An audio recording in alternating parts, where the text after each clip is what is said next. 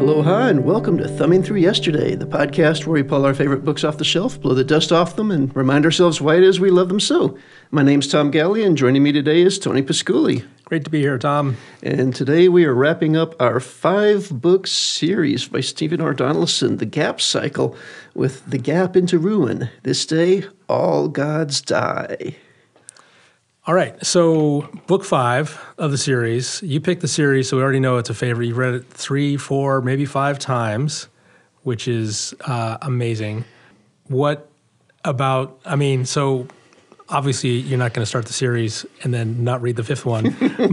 what about the fifth book specifically is a favorite book? Holy guacamole, what a thrill ride. I mean, this, I mean, I, I did not know before I, I, came across this series, I did not know you could have a novel length climax. Um, and that, in my mind, is what this is. You know, Donaldson has woven this incredibly complex tapestry, and as you commented last time, every book he just keeps adding to it, adding to com- layers of complexity, adding yeah. layers of characters, adding layers of uh, plot and subterfuge and whatnot. And now it's all coalescing into this fireball of action. I mean, even the government meeting scenes are action packed. You know, it. Uh, yeah. Whoosh, bang, wapow! You know, this is the Michael Bay episode yes. of, of the series. It's it's amazing. Brandon Sanderson talks about that in his writing process. He spends like you know half or three quarters of a book getting all the pieces into the place so we can have an epic finale, and that's it feels like what Donaldson has done here uh, is because this is epic. It's it, this is by far uh, the most exciting and most interesting book of the series for me. Um, in fact, I mean, you couldn't start with this book, but man, if I could have read this series in reverse order, I would probably like it 10 times as much. Because that first book put me off so much, but this last book is terrific. It's really good. Yeah. Yep. It, uh, you know, and we've had action and adventure in all the books leading up to this, you know, and, and but nothing on this scale and, and, not with this much consistency, you know. And you've, you've got mixed, you know, you've got the race against time as they're trying to, you know, Hashi and his team are trying to find the proof that uh, that Holt Fasner is actually behind the bombings. You've got the the physical conflict, you know, between the Amnion and humanity. You've got the covert spy mission. Mm-hmm. Um, you've got the the hostage situation. Uh, you've got the courtroom dramas, and you know it's all one big ball. And the personal vendettas. Yeah, well, it's yeah. yeah. it's great, and it's great how much it all it all ties together. It all hinges on each other. Um, yeah, it's it's very exciting. I, it's it's interesting. The second, third, and second, third, fourth, and fifth books all sort of follow a pattern for me of and uh, of sort of setting up a bunch of stuff and then having a really exciting set piece at the end. Um, and uh, like in the, uh, the, end of the fourth book, the big set piece was the space battle. Mm-hmm. Uh, and here, this is it's just like you say, it's just all set piece from from almost from beginning to end. However, however, there was a thing that really puts me off of this book. Uh, not so much that I didn't enjoy it, but there's so many POV characters uh, there's so many POV characters. We're switching around frantically from character to character. And not all those POVs I really kind of want or enjoy. But but Donaldson does a thing uh, where I call it the the two steps back, one step forward shuffle. Uh, actually, other way around, one step back, two steps forward shuffle. Where every time we switch to a new POV, the first thing that new POV character does is reflect on everything that just happened in the previous mm-hmm. chapter, and it's just like, oh my god, we just did it, we just did this. Yeah, uh, and then sort of leaping ahead again with the next exciting part. And it's like, ah, that wasn't that wasn't necessary for me. But yeah, but yeah. other than that, yeah, this was great. So there are now one of the fun things. Oh, there's so many fun things in this. um, okay, I'm just going to throw this out there. Throw it out. Donaldson really likes the word apotheosis. Oh, is that the word you picked out? Yeah, yeah. No, I mean, this is the sort of word that I think most people might might utter two or three times in a lifetime. Yeah. Right. And it ends up being one of the critical words, one of the words that will free Angus from some of the restrictions of his data core.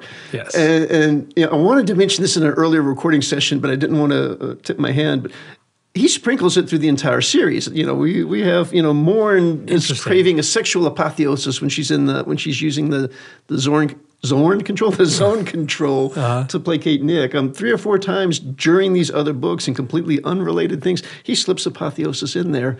I don't know if he's priming us for it to be this important word, but he doesn't do it with the other secret words. Interesting. Uh, at least apotheosis is a word that I had heard before.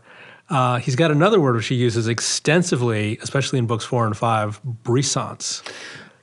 That he does. I had never heard that before. It's such a singular word, and it's just like I'm just going to use this everywhere. And, and brisance, by the way, is the is the quality of expanding rapidly to the point of being an explosion. Yeah, Well, the Amnion used slow brisance drive in their, Yeah. their big ass warships. Yeah, he does. There's a few of those that he likes to toss in there, but I just I just found it intriguing or odd rather that you know one of the words and there's you know the other one is vasectomy, and then the It's other one's a word that I have seen in print and never tried to pronounce before. Go for it. sepulcher. Sepulcher. There we Yeah. go.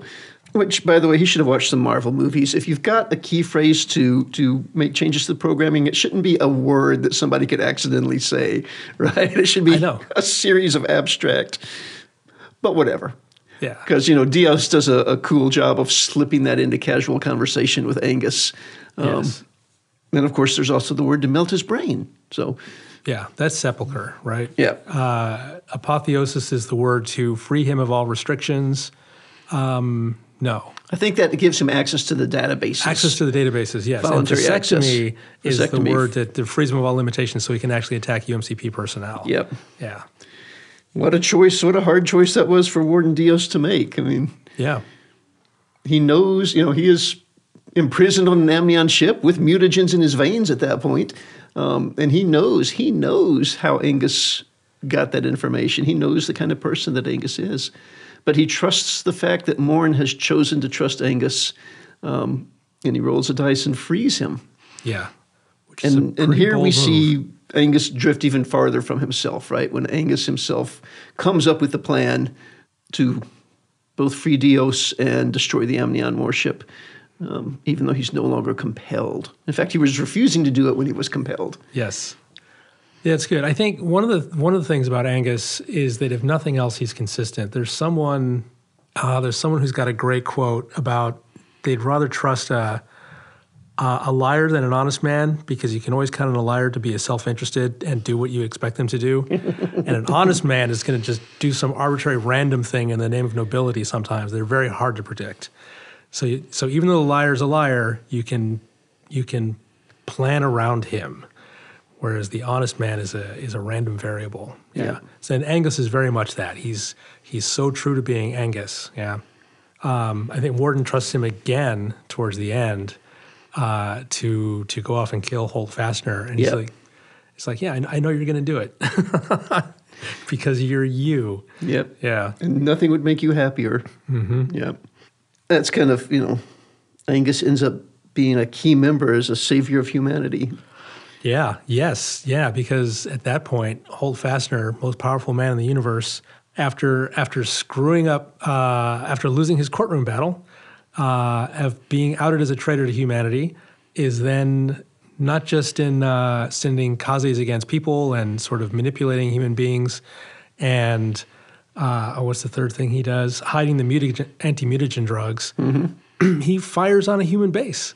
He Fires on the seat of government, the, the headquarters for the GCES, while they are in session. he has figured out how to do this. This was a contingency he planned for. yeah. right?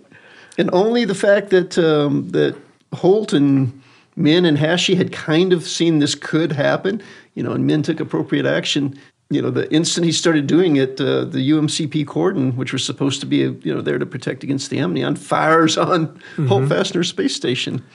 Yeah, and even with all that, he's ready to flee to the Amnion, sell all of humanity out for the chance to live forever, and Angus is the one who stops him. Yep. So, In an open-ended sort of way, I like to think that uh, he got to work to exercise some of his uh, personal demons on Holt for a while.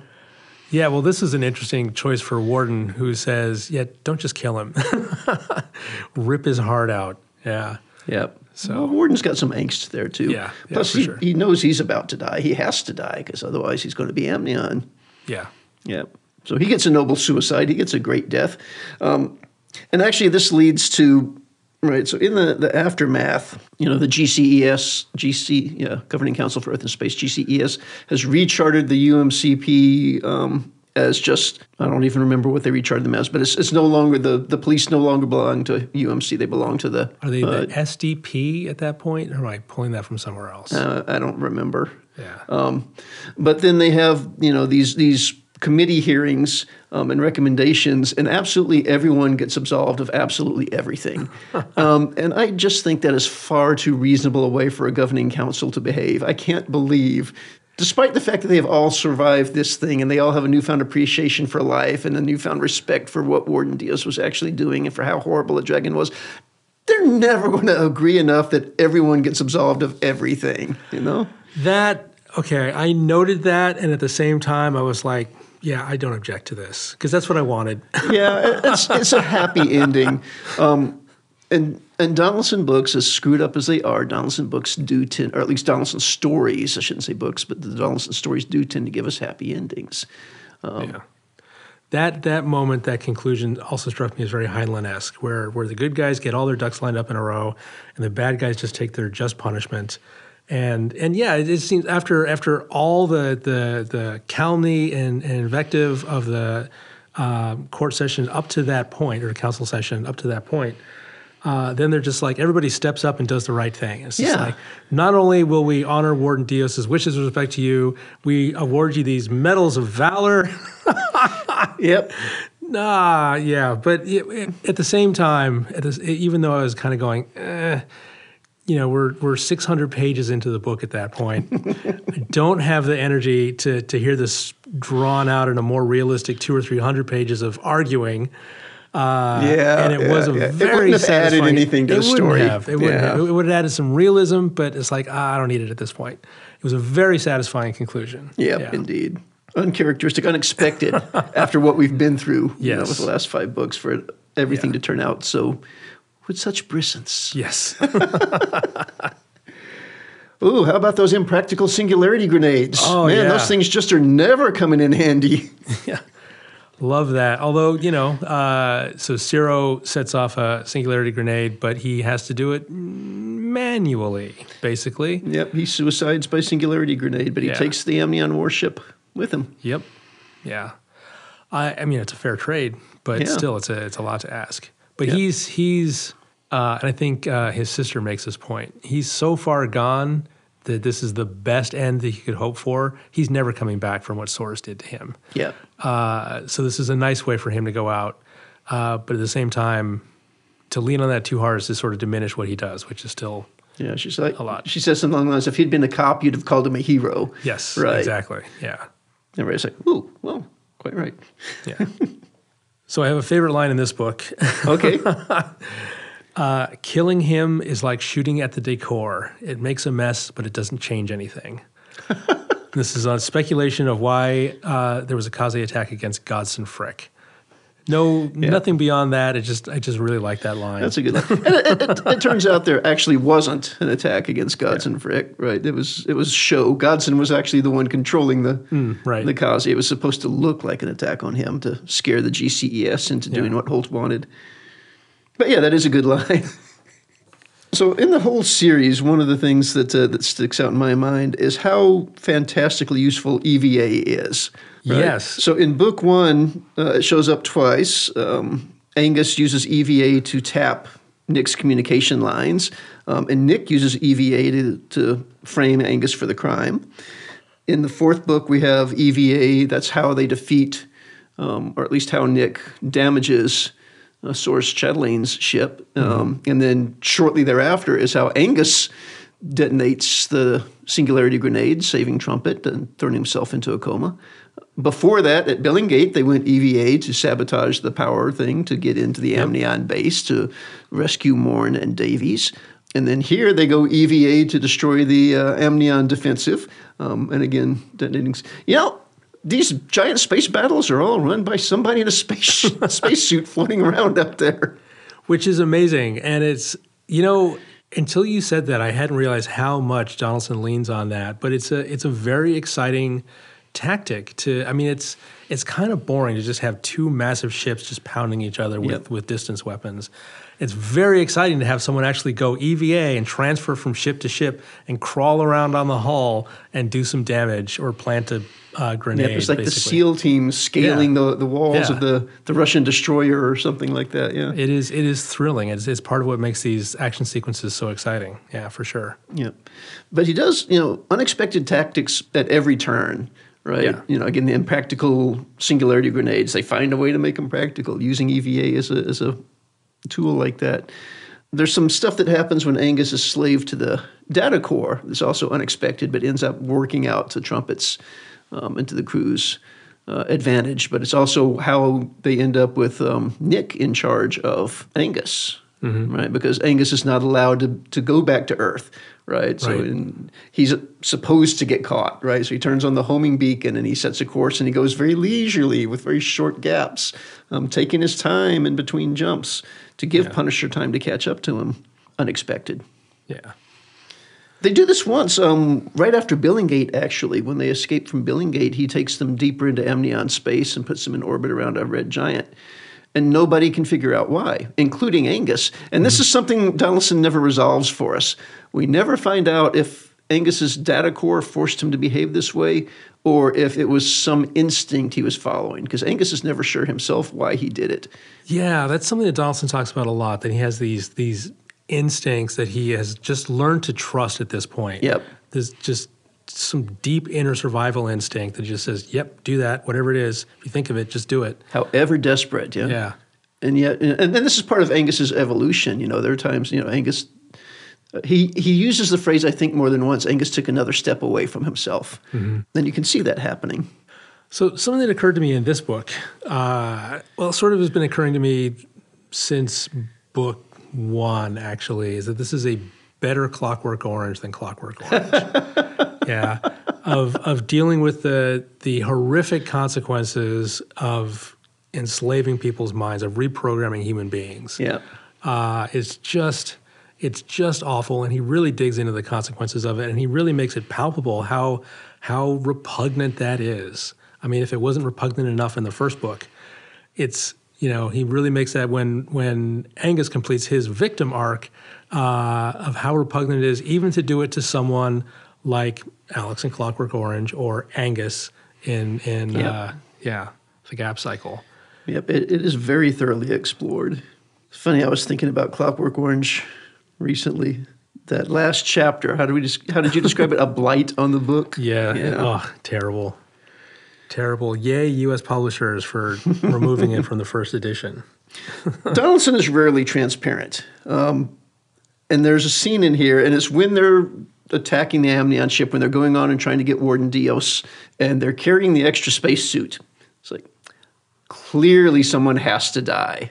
Right, Uh, you know, at the moment it's like, okay, we're we're going to do this. We've got this elaborate plan. We're leaving the ship, and we're carrying an extra spacesuit because Yeah. he'll need an extra spacesuit, right? Yeah. It's like clearly someone has to die because the spacesuit, someone's spacesuit has to get damaged, and they have to make a choice about who's this. Yeah. It's it's just you know I hate. I don't think transparency. I don't think trope in Donaldson, um, and that was just so bloody obvious. That, uh, I don't know. I don't think it was, I mean, I don't think it was clumsily handled. It's just, No, it was fine. It just it just wasn't. It's not worthy of him. yeah, it's like, what are you gonna, what are you going to do? Of course, yeah. Well, yeah. Why don't we pack two spacesuits? Because you know we're going into a firefight. One of us might. You know, They are pretty bulky. I imagine that spacesuit is a hard thing to carry around. if you have I mean, spacesuit, you can travel. Yeah. Throwback to an earlier episode. Uh, yeah, I don't. I don't know if we get a lot of detail in this book about about how the spacesuits are constructed. I assume they're much uh, sleeker and more mobile than what we use in the Apollo missions. But those those were like what hundreds of pounds. I want to say. Yep. Yeah. So I mean, and in in a microgravity environment, the absolute weight doesn't matter, but the mass sure does. It's Yeah. they're bulky and they're gonna. And I really appreciated that he dealt with that when they had uh, Ciro trying to move the singularity grenade. Yeah, 'cause you those know, are 500 kilograms of mass. over to the. You get it going, ship. and then you try to stop it by bracing yourself on the hull. It's just going to flatten you. Yep. can't. It feels light, but it's not. It's crazy because I mean, you put the energy into it that got it moving. It Yeah. seems like you should be able to reabsorb that energy. But yeah, but I love you know that that little micro plot point in there. You know, he's out there. He's ready to kill himself with the grenade. He wants to kill himself with Yeah. the grenade. His his challenge is waiting long enough, um, but yet he's afraid to move because the Amnion have a spotlight on the hull, and he doesn't want them to see him. So by the time that they're distracted, you know, by the main gun blowing up or whatever it is. No, that was by Holt firing on the on Earth, and then all the ships firing Yes, on. you're thinking of something in book four. Right, Yeah. right. But yeah, then he gets that he struggles to get that thing into motion. Yeah. Yeah, because they're tough to that much mass is tough to accelerate. Yeah. Yeah. Uh, yeah. So stuff like that tends to lend more credence to his other things. It's like, well, maybe he's not completely talking out of his ass when he talks about these other things that seem pretty bogus. But like he has another bit about the about the singularity grenades again. Uh, he talks about mini black holes, uh, and I don't know if you know this. That black holes have a temperature. Are you, are you aware? Yeah, yeah. Yeah. Okay. Yeah. So that's. I never know. I read so much pop sci and science fiction that I never know what other people know about these things.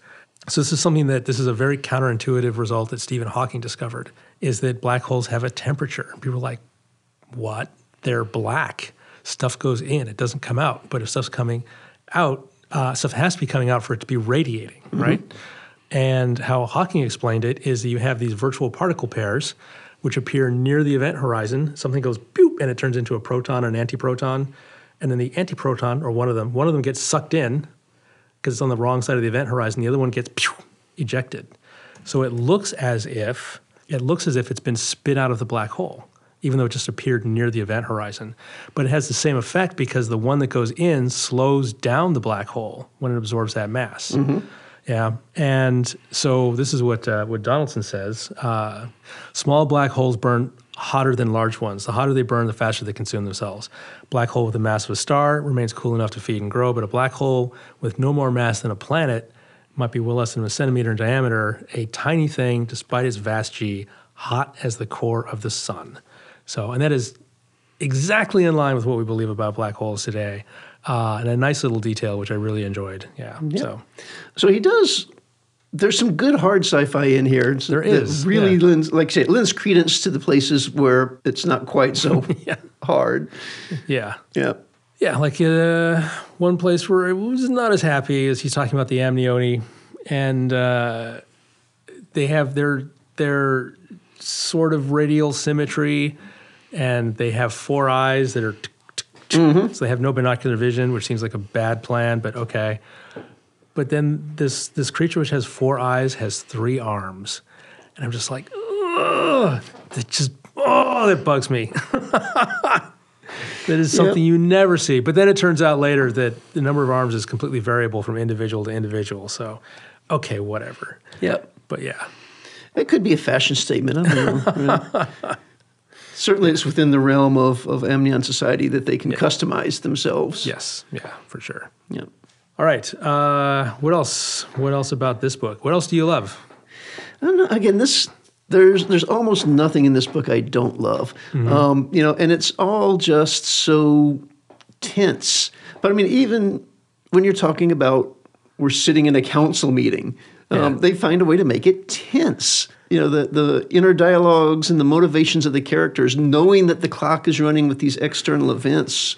Yeah. Um, you know, wondering, you know, I love, I absolutely love when Cletus Fane starts to come apart and say, "You can't do this. He won't let you do this. He's going to kill us all." Yes. You Yeah, know, yeah, yeah. You have the dragon's assistant, the mouth of the dragon, sitting there saying, "He's going to kill us all." That should really tell you something. Yeah. You know, it's there's just this unrelenting excitement, um, and excitement from places that you don't expect excitement. Yeah, I really enjoyed in, in terms of the council meeting. They did a lot of legwork in book four on researching the the ID tags of the the Kaze and and tying that back to uh, Holt Fasner. And this is like, oh, this is definitely going to come into play, and then it doesn't. Uh, and they and it managed to drop just in the nick of time in this council meeting before they take a disastrous vote to give Fasner even more power than he already has because the guy who has this information can't get a can't get an outside line uh, to the person who needs to relay it. Yeah, Yeah. yeah, That's some some nail biting tension there. Yeah, Yeah. it was great. Yeah, and he, he sustains it for almost the entire novel. You know, Yeah. like I said, this this this is a novel length climax. Yeah, it was good. It was it was this was a really fun read. Uh, this was this was the I I enjoyed parts of all of the books except for the first book, uh, but this one I enjoyed almost all the way through. Yeah, it was terrific. So, having completed it, Yeah. is this a journey you're happy you took? Uh, I can't say that I'm happy I took it, but I will say, having completed it, I'm not.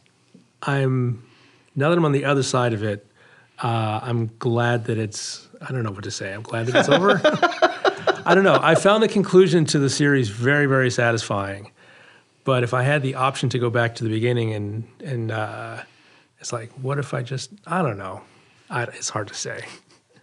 It's hard to say. Yeah. It's there's a lot of darkness and that you have to swallow it to get to the Yeah. to the end. You know, and although the end is is ridiculously happy, You know, I think if I'd read this earlier in my life, I would have enjoyed it more. Uh, something I've noticed is that I've become more squeamish with some things.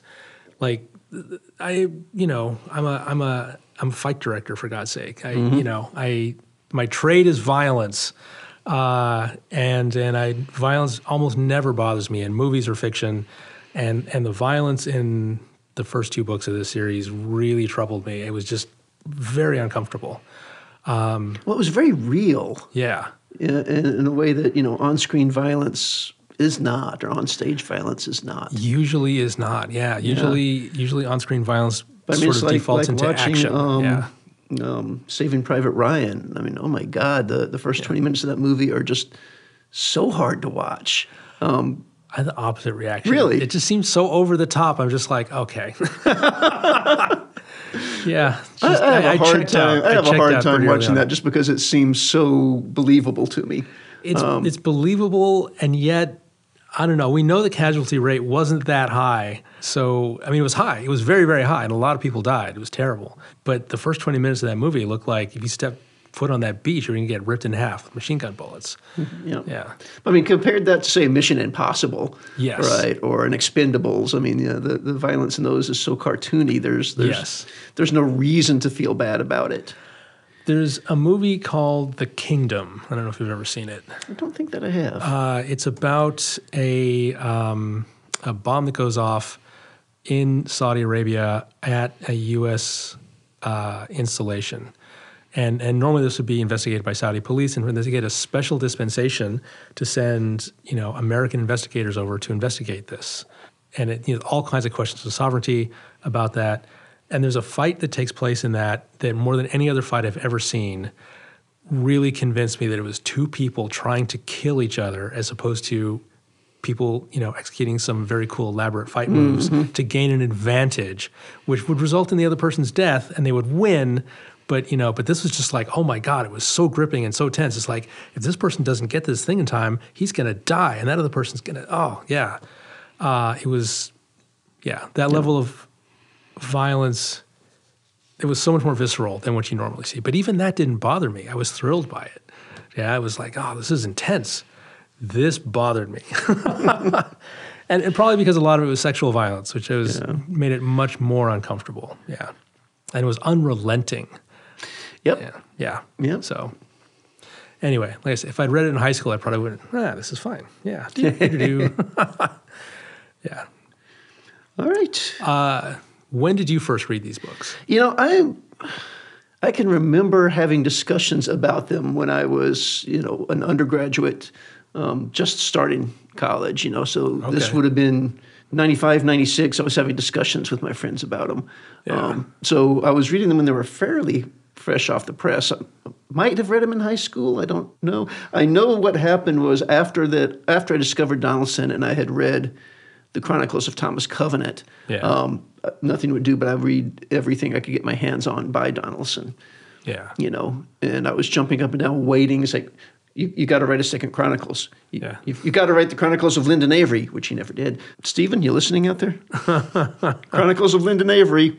I read the Chronicles of Thomas Covenant in high school. Really enjoyed them because I would read anything that had any epic fantasy, and and I I loved parts of them, but also didn't love parts of them. Mm-hmm. You know, and Thomas Coven in particular was a real problematic hero for me. But uh, but apparently he raped somebody in those books. Uh-huh. That didn't even register with me when I read it in high school. Well, it's we're, we're, completely different book here. Yeah. Uh, but that is, is such a minor scene, right? He Hmm. uh, Thomas Covenant has just woken up in the land. Um, Yeah. He's been a leper for decades, right? Yeah. Um, and he has suddenly been miraculously cured um, Yeah. by this this substance they call hurtloam. And the young lady, the prime of her sexual youth, you know, late teenage girl that had found him and taken him to get healed, happens to be there. Um, and in this this madness of recovered health and recovered sensation and whatnot, yeah, he rapes her. But in the book, it's it just happens quickly, right? Um, he doesn't spend any time on it. Um, it's it's un, very unlike the Gap series, right? We're, we're not given any details. It's Yeah. just a statement of fact. This happened, and they moved on. Um, you know, and then it has terrible consequences for the the remainder of that trilogy. Hmm. Um, but you you blink and you miss it. You blink Yeah. and you miss the actual event in the in that book. Interesting, because I've heard people say since that they couldn't read those books because they got to that scene and just poof, Well, my recollection, out. I'm saying that it goes, comes and goes. My recollection, I haven't read those in a while. My recollection is it's a very brief scene. yeah. Um, but it does, it does pollute the rest of the book, the rest of the trilogy, Yeah. actually. I could see I could see just checking out of that hero completely at that moment, even if it's just you know sort of mentioned in passing. It's just like, ugh, no, I don't want to invest. Well, I think until he came this. up with Angus, the Thomas Covenant was probably the antiest of anti-heroes. He's pretty anti-hero. um, yeah. Yeah. All right. Well, anyway, it's a shame I didn't read these books in high school. Yeah. Oh, that wasn't in high school when they came out, actually. when was this book written? Book five. this one was written in 90 something, 96. 96. Oh, yeah. Yeah. Shoot, I was done with college and Microsoft at that point. All right. So, where are we going next? Uh, where are we going next? I mean, yep, I'm up first.